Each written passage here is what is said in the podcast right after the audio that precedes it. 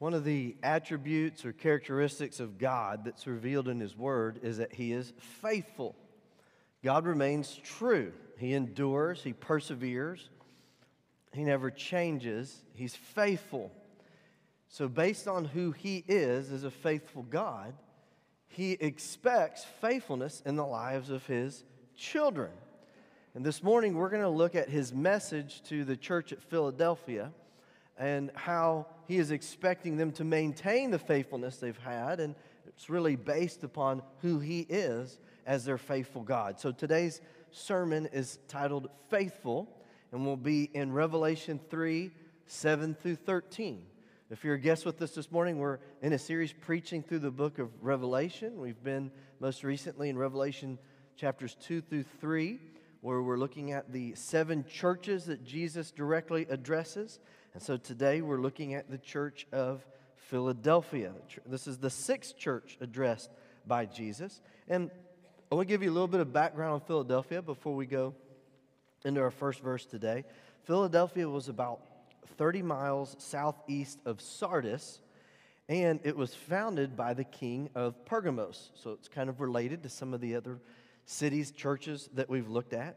And the man that was the king of Pergamos, he had a brother and these brothers were so devoted to one another, so close uh, to one another, that the city was named Philadelphia, which means brotherly love. And so the king of Pergamos founded the city of Philadelphia, and it was named Philadelphia or brotherly love out of uh, this king's love and affection for his brother. It was located along a major trade route of Rome that went to the east and so it was commonly called the gateway to the east.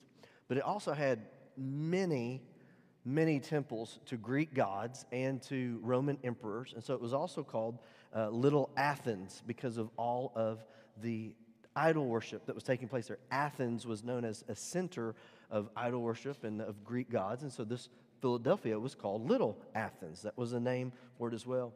It was also devastated by the same earthquake that struck Sardis in AD 17.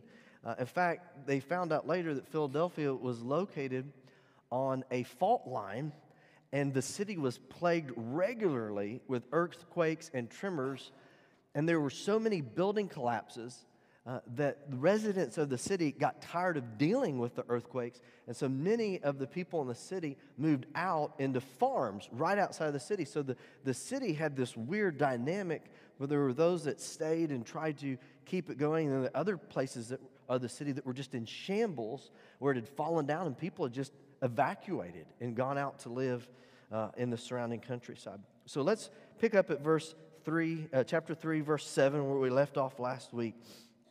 Revelation 3 7 reads, And to the angel of the church in Philadelphia, write these things, says he who is holy, he who is true, he who has the keys of David, he who opens and no one shuts, and shuts and no one opens.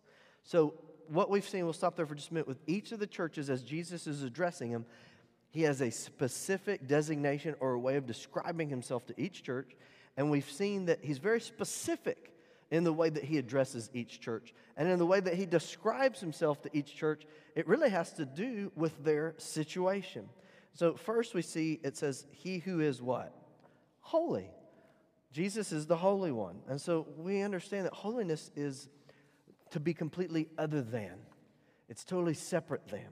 And it's the idea of being unspotted, unblemished, clean and our God is holy, and Jesus is holy, and He calls His people to holiness. And we'll see in the coming verses that Jesus was pleased with His church at Philadelphia. They had remained in a state of unblemishedness from the world, they had been undefiled from the world. Uh, then also, well, we saw also last week, Sardis had not done that. They had become corrupted by the world, but the church at Philadelphia hadn't. And then look at verse 3 7 again. It says that not only is he holy, but he's what? He's true. He's true. We know from John 14, 6 that Jesus is the way, the what? The truth and the life. There's no other way to the Father except through him. And so Jesus is not only holy, not only is he one who is true, but he has the keys to David. And the church at Philadelphia, not only had they remained unspotted by the world, but they had remained true to Jesus, which we'll see in just a minute. But 30 has the keys of David. The rest of the verse expands on that. It says, He who opens and no one shuts, and shuts and no one opens. And what Jesus is doing here, I believe, and we'll see this morning, is he's really drawing to this message of Philadelphia. He draws from Isaiah a lot in this message to them. Specifically, here, he's drawing from Isaiah 22 22. Because if you think about it, if you're going through persecution and Jesus is writing to you and he's saying, to, you know, he's the one who's holy, he's the one who's true, and you think, okay, but then he says, and who has the keys of David, you'd, you'd be like, well, how does that help me? Well, we'll see. It's, it's relating to Isaiah 22 22. Let me just read this. It says, The key of the house of David I will lay on his shoulder. So he shall open, and no one shall shut, and he shall shut, and no one shall open. And so you see, obviously, there's a relation between Isaiah 3 and, excuse me, Isaiah 22 and Revelation 3. But the greater story behind that was that um, there was a man named Eliakim and what had happened was the leaders of um, the people of Judah during this time of the writing of Isaiah, uh, they were leading God's people astray. The Assyrians had come and they were attacking Judah, and their leaders were saying, Look, let's, let's try Egypt and let's try this nation. And that's the leaders of the people of Judah were trying to lead the people into trusting in the arm of man instead of trusting in God. And God said, Okay, I've had enough of this. And God called a man uh, named Shebna that was one of those leaders to step aside, and God was raising up a faithful leader named Eliakim. And so, what God is doing as He's talking about this, He's saying that this uh, Eliakim is He's going to get the keys to the house of David. So, what God's saying is, I'm going to take this wicked leader, Shebna, that's leading you astray, I'm going to set him aside, and I'm going to give the keys to the house of David to Eliakim. Now, the keys to the house of David simply means this to have the key over the house of David was to have control of the whole nation. David was their king that they loved, that they looked back to from generations ago, that was a symbol of authority in the life of Judah. And so, for Eliakim to have the keys of the house of David meant that God was giving him authority over that whole nation. But we also understand the bigger picture about Eliakim is that it wasn't just for him, he was actually what the Bible calls, well, not what the Bible calls, what we call in the Bible a type of Christ, like Melchizedek. He was somebody that was pointing to Jesus. And Jesus is the one that comes like Eliakim that steps up and he is faithful and he has the keys of the house of David. And so Jesus is writing to them saying, I'm the one who is holy, I'm the one who is true, and I have the keys to the house of David. I think what he's telling the church is that, look, I know you're going through some stuff, but I'm still in control, and I'm with you, and I'm near, and I'm going to take care of you. So moving back to Revelation 3 7, Jesus is holy, he's true, and then what? He has the authority over the nations and specifically over what's going on in the lives of the church in Philadelphia. So Revelation 1 8 reads, I know your works. See, I have set before you an open door, and no one can shut it. For you have a little strength, you've kept my word, and you've not denied my name. Jesus knew the church at Philadelphia, he knew their works. And in knowing them, what did he do? He praised them. He said, You've been found faithful. Philadelphia and Smyrna are the only two of the seven churches where Jesus says, I know your works, and he praises them and he doesn't rebuke them. And both of those churches were undergoing severe persecution. So let's walk through verse 8. Uh, first, Jesus knew their what? Their works. Second, he says, I've set before you an open door, and no one can shut it. So, in the New Testament, in, in Scripture in large, we see that an open door is an opportunity, but in the New Testament, an open door specifically is an opportunity for the gospel. In fact, in 1 Corinthians 16 9, Paul says this A great and effective door has opened to me, and there are many adversaries.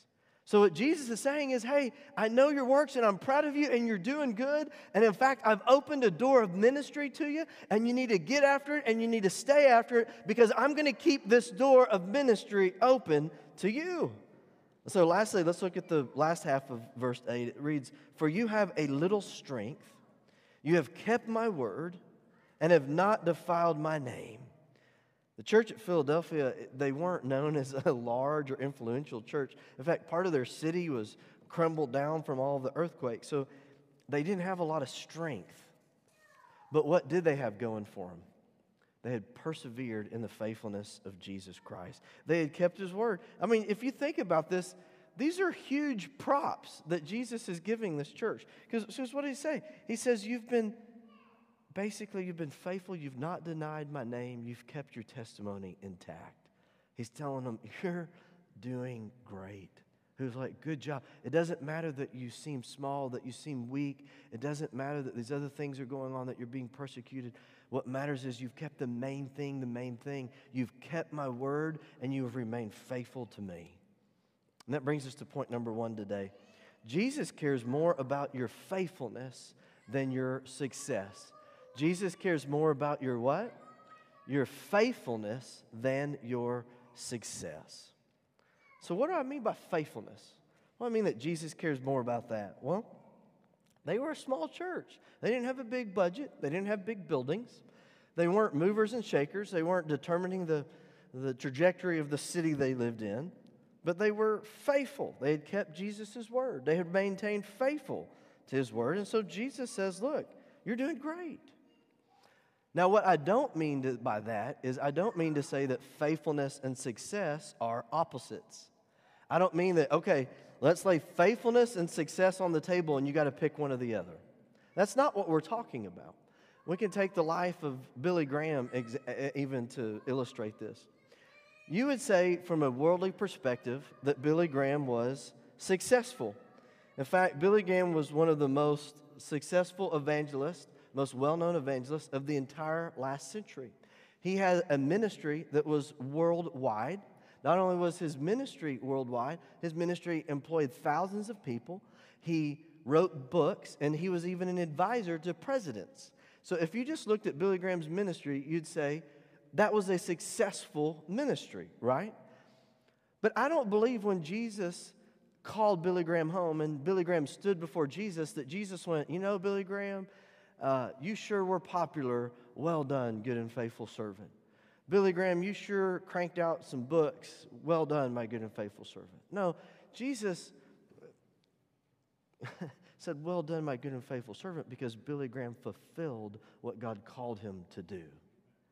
Now, was he successful? Yes. Was he well known? Yes. Was he popular? Yes. But that's not why Jesus said, Well done, my good and faithful servant. He said, Well done, because Billy Graham had been faithful. He'd been faithful to what God had called him to do. And you know what, my friends? You can do the same thing. You can be faithful to what God is calling you to do. So let's move on to Revelation 1 9 he says in the next verse, Indeed, I will make those of the synagogue of Satan who say they are Jews and are not, but lie. Indeed, I will make them come and worship before your feet to know that I have loved you. That's a strong verse, isn't it? Jesus is saying, Look, I will make those that are persecuting you come and bow before you. We've looked at the synagogue of Satan a little bit before, but I liked what one author said about it. New Testament scholar Osborne said it this way these Jews claim to be God's people, but since they've rejected this Messiah and pers- persecuted his people, they lie and are not his true people, but rather belong to Satan. As Paul said in Romans 2 28 through 29, the true Jew is one inwardly of the heart. So, what he's saying is look, the synagogue of Satan and those that are persecuting you and those that are slandering you, Jesus saying, I know who they are. And one day they'll bow before you and they will know that I love you. That's a strong verse. Look back at the last half of verse 9. I will come and make them worship before your feet and then know that I have loved you. There's a little bit of a, a problem with this uh, translation, though. It's translated in most Bibles as worship. I'll come and have them worship before your feet. In the Greek, if you look at this word, it, has to do with a bowing of submission, a bowing in submission that usually it can be used of worship, but not always. Sometimes it's just used of a conquered people that are bowing before their conquerors. And I think that by this Greek word here being translated as worship in the Bible, it creates some confusion because we know that God alone is worthy of worship. In fact, when John falls before an angel in the book of Revelation, he says, Don't worship me, worship God alone. So I think this is actually a poor English translation. It should, should say, And I will make them bow before you. Because Jesus isn't saying, I'm going to have other people come worship you. He's saying, I'm going to have them bow before you. But, but what's the deal with that? Again, in order to understand the 66th book of the Bible, you have to have some knowledge of the first 65. And this is another reference to the book of Isaiah. And if we understand this passage in Isaiah, it will help us understand Revelation. Look at Isaiah 60, verse 14. Let me read this to you. Isaiah 60, 14 reads, And the sons of those who scoffed at you shall come bowing to you. And all of those, that's the word. And all of those who despised you shall fall prostrate. There it is at the soles of your feet, and they shall call you the city of the Lord, Zion of the Holy One of Israel.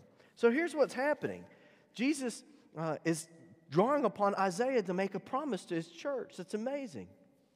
The people of Isaiah's day were being afflicted by the Gentile nations, and there was more to come. And they were being persecuted, but it was actually God's hand of judgment upon them that was coming. But what God did, it's, it's interesting. Here's the big picture God's people rebelled. God used Gentile nations to punish his people, but the Gentile nations were so harsh with his people that when his people repented, then God used his people to punish the Gentile nations that had been so harsh. It's this crazy dance that God had going on between these nations. But what God is promising his people is that those that are afflicting you, those Gentile nations that are afflicting you, that as you return to me and as you are restored, I'll have them come and bow before you. They will submit to you. You will rule over them, is the essence of that promise. So, what Jesus does to the church at Philadelphia is he takes this message to Isaiah and he flips it. And he says, You Gentile believers, mostly in Philadelphia, he says, I'm going to have the Jews that are persecuting you, they're going to come and one day they're going to bow before you, they're going to submit before you. We've already seen in the book of Revelation that as Christ reigns, we're going to get to reign with him one day. And so, what Jesus is doing is he's saying, Look, you have an open door ministry. I've given you an open door ministry. You have people that are against you, but stay faithful because one day you're going to reign with me. And those that are against you, you will see them bow. But don't forget the last part of Revelation 3 9. This is such an amazing phrase here and to know that I have what? Loved you. Isn't that amazing? Jesus saying, they're going to know that I have loved you. It's almost another way of Jesus saying that I have chosen you. What an amazing promise. Jesus was going to take this church that was persecuted, that were kind of like down and outers, and he's saying, I'm going to raise you up. I'm going to have those that afflict you bow before you, and they will know that you are mine. I think this is again another reference. I love this passage in Isaiah 43. Mark this if you've never read this one. I think I've done it for scripture reading before, but Isaiah 43, verses 3 and 4, listen to this. For I am the Lord your God, the Holy One of Israel, your Savior. I gave Egypt for your ransom, Ethiopia and Sheba in your place, since you were precious in my sight. You have been honored, and I have loved you. Therefore, I will give men for you and people for your life. My friends, I don't think we will ever comprehend the depth of the love of God this side of heaven. It is amazing to understand the love of God, but we see it on display through the cross. For God so loved, He loved us in this way that He gave His one and only Son, that whosoever believes in Him should not die but have everlasting life. So let's read Revelation 3:10 and then I'll give you the second point for today. Because you have kept my command to persevere, I will also keep you from the hour of trial which shall come upon the whole world to test those who dwell in the earth.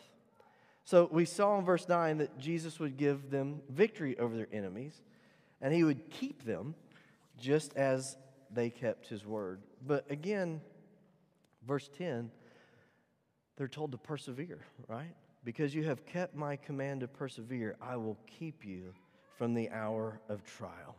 And that brings us to our second point faithfulness is success. If God values faithfulness over success, we must understand it's not a choice. Do I choose faithfulness or success? No, it's God's value system is different. And what God sees is that as you are found faithful, then God calls that success. Faithfulness is success. You know, we talked about Billy Graham earlier, but let's get more down to earth where we live. What does faithfulness look like? What about the elderly couple where one has a terminal disease and the spouse is caring for their significant other? That's success. That's faithfulness. What about the single mom that's caring for her kid and working hard and providing food and clothing and bringing her child to church? A thankless job often, but she persists and she does the right things that she knows honors God. That's faithfulness. That is success. What about the Kids for Christ worker that gets done working and feeds their family and rushes up here to, again, spend more time with kids and invest in our children on Wednesday nights? Some of those kids being the only one in their entire family that comes to church, and week in and week out, that Kids for Christ worker shows up and puts in the effort and prays for that kid during the week and is patient and faithful and is here that is success. What about the youth small group leader or the Sunday school teacher that works during the week and then gives of their time to prepare a lesson and to invest in others and shows up week after week after week? That's faithfulness. And listen, when God sees that, that is success. So I want you to understand that success is not just some big, glamorous, showboating thing. Most often, I would say, in fact, success is just, and faithfulness is just found in the day to day choices that we make. To either persevere, to press on, to be found faithful, or not. But before we move on to verse 11, I want to explain what Jesus means in verse 10 when he says, keep. Uh, because those who hold to a pre tribulational view uh, of Revelation believe that this verse proves that Jesus will return. Uh, there will be a rapture of the church before the tribulation begins. Uh, but as always, we want to make sure we're being completely honest with each verse of Scripture. Look at the beginning of verse 10. Because you have kept my command, kept my can, command to persevere. Now, before we go on anymore, does the word kept there mean remove or does it mean kept and hold fast? It doesn't mean remove because you've kept my word. It wouldn't make any sense for that to mean remove, right? You with me on that? Okay, so context is key. They held on to it. That same Greek word that is used here as you've kept my word is used a second time in the verse where it says, I will keep you from the hour of testing. There's no way you would translate that word as removed. And so I think that in some ways, at least in this verse, pre tribulationists aren't being honest with this verse. Now, if you want to argue for a pre tribulational uh, theology, you can do it from other verses. But kept here does not mean removed. And that's the point that I want you to, to see here. But what is Jesus saying here? Well, I think you have to go to John 17, 15 to understand this. Uh, you could turn John 17, 15, and I'll, I'll explain it to you as you're flipping there. In John 17, 15, it's known as Jesus' high priestly prayer. It's right before he goes to the garden. He's going to be betrayed, he's going to be crucified. All of this is about to happen. This is bearing down on him.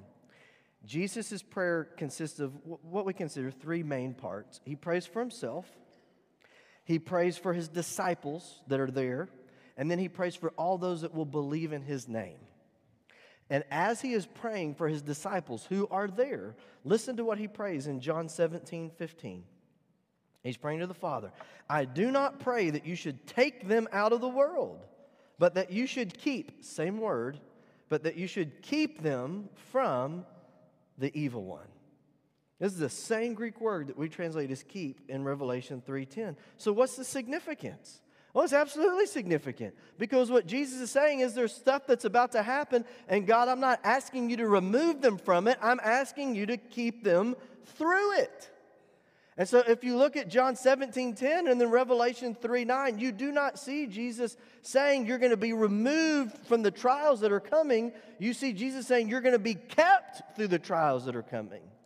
And why I would take time to explain that is because I think that that is a small, it's a seemingly small differentiation. Uh, I don't know what word I was trying to say there. It is a very small difference between those two words, but it is actually huge to understanding the book of Revelation. And here's why. It is very important to understand the book of Revelation that God never pours his wrath out on his church. God absolutely pours his wrath out on the unbelieving world, and the church is promised that we will be persecuted as we hold fast to God. But we are also told that if we will persevere to the end, we will receive the crown of life. And so it seems like small things to differentiate, there's the word I was looking for, between, but it's huge to understanding the whole theme of Revelation.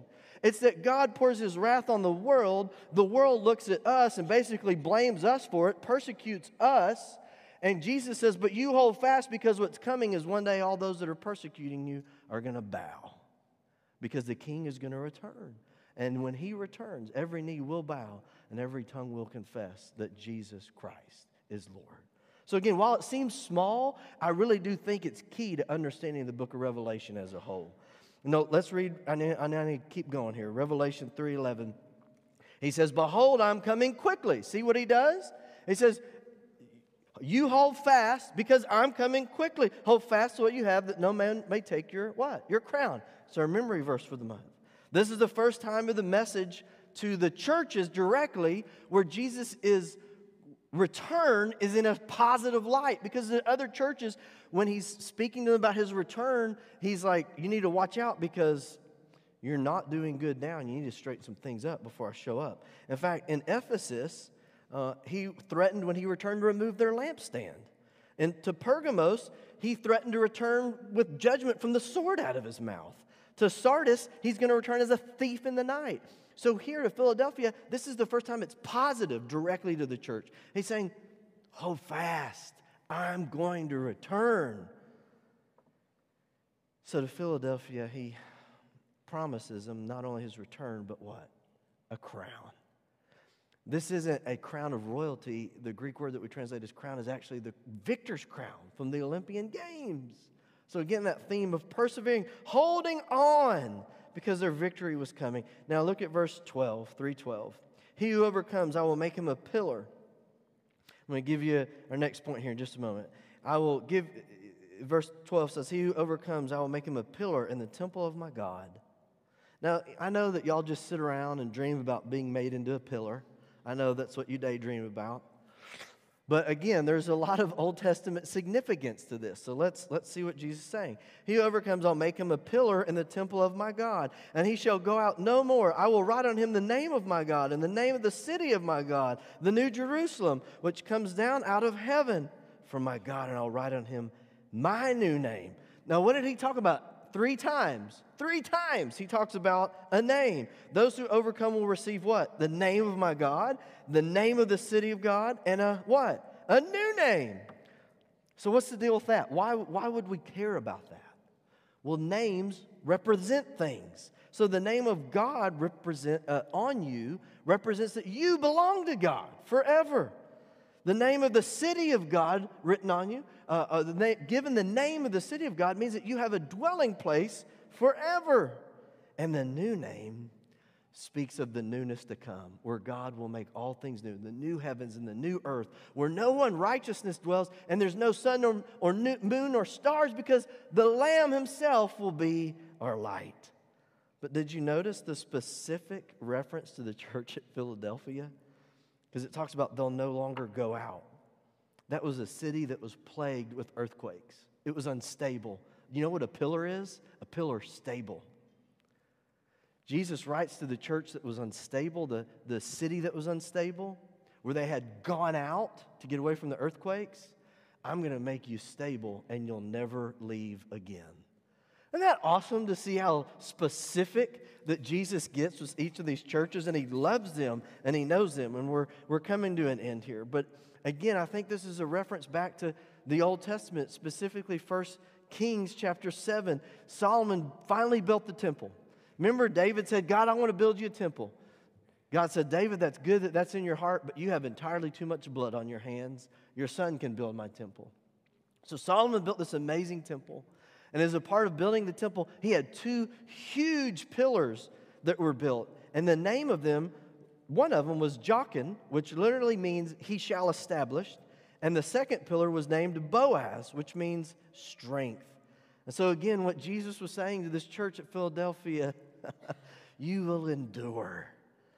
I will make you a, a place of prestige. I will give you a place of honor in the new kingdom that is to come. And that brings us to our third and final point for today Jesus rewards faithfulness. And I don't have any problem saying that. Jesus absolutely rewards faithfulness. Now, does that mean that Jesus ever owes you anything? No. Just like I'm not saying you have to set, success and, and faithfulness on the table and pick one or the other, I'm not saying that if you do good, Jesus owes you something. It's not just simple cause and effect. But we do see in Scripture that Jesus rewards faithfulness. It's kind of like this a child that you have that you're training that's done right, that you delight in blessing, you delight in doing good things for. You also realize when that child is not doing right, you have to hold back things because they have to learn obedience. We have a Heavenly Father that loves us. We have King Jesus who is for us, and He delights in blessing His faithful children. So, the thing about faithfulness, again, though, it's, it's not usually glamorous. Sometimes you might get noticed, sometimes you might get bragged on, sometimes you might inspire others. But what I have found about faithfulness is sometimes, actually, I'm back up. I would say most of the time, in the experiences of my life, most of the time, faithfulness is simply showing up. Getting up, showing up, and being there. Day after day, being found faithful. It's lived in the little decisions, the sometimes tough decisions that other people just chicken out of, or they're too weak to make, or they don't want to pay the price for. But faithfulness is found in the showing up day by day, showing up, being there, presenting yourself to God, and saying, Lord, here I am. Do with me what you will this day. And my friends, Jesus rewards faithfulness. So let's look at our last verse today. He who has an ear, verse 13, let him hear what the Spirit says to the churches. I hope that you hear this morning God's call to faithfulness. I mean, it's hard to pass it up, right? He's saying, Look, I am faithful, you be faithful, and there is a crown that awaits you at the end. But we have to address this before we close. What if you've not been faithful? What if you've absolutely failed? What if you come here today and you're broken and you realize, I, am nowhere close to this? Well, that's what the cross is for. Jesus saw your unfaithfulness thousands of years before you were born. Jesus saw your every failure before he stepped down to this earth. Jesus knew every way that you would fail him, forsake him, and choose sin over his glory before he was nailed to the cross and he did it all the same. He knew your unfaithfulness before you knew it. He knew the unfaithful words that you would speak, the unfaithful thoughts that you would think, the unfaithful actions that you would take. He knew them before you even knew you were going to do them. And still John 3:16 says for God so loved the world that he gave his only begotten son that whosoever believes in him shall not perish but have everlasting life. If you think that your sin is greater than the cross, then you have a whole lot of pride to deal with. But if you will humble yourself and come to the foot of the cross and see the Savior that has paid your price, then forgiveness awaits you today. If you will turn from your way and look to Jesus, He has promised that whoever calls on the name of the Lord will be saved. And just as he's going to fulfill his promises, and he fulfilled his promises to the church at Philadelphia, he will fulfill his promises to you today. So, no matter where you're at, I hope that you see it really doesn't matter where you're at, it matters who He is. And if we will take Him at His word, He will do miracles in our hearts, in our lives, that we can be a faithful people called by His name. Would you please stand with me? As we get ready to close our service today, I want to do two things. First, we're going to sing a song of response. This is our way of responding to the Word of God, of praising God, of saying, God, we thank you and we praise you, and we are responding to your Word. And so it is truly a song of response. But it is also a time of invitation. We are inviting you to know the faithfulness of God. If you're here and you've never put your faith in the Lord Jesus Christ to be saved, we ask you to do that today. The Lord Jesus, if He is drawing you today, we say, look, don't turn, don't harden your heart, but respond to Him today. Look upon Jesus and live. Place your faith in Him and know His faithfulness. He's already died, He's already risen, He's already promised He's going to return. Will you take Him at His word today? I'm going to pray. We're going to sing. As the Lord leads, you respond. Lord Jesus, we love you. We thank you that you are faithful and you are true. I pray, Lord, that you would have glory given unto your name in these coming moments. That as we reflect and as we sing and as we're hopefully honest with ourselves about where we're at, that, Lord, we can look upon your faithfulness and find the hope that we need. Bless this time, we pray. In Jesus' name we ask it. Amen.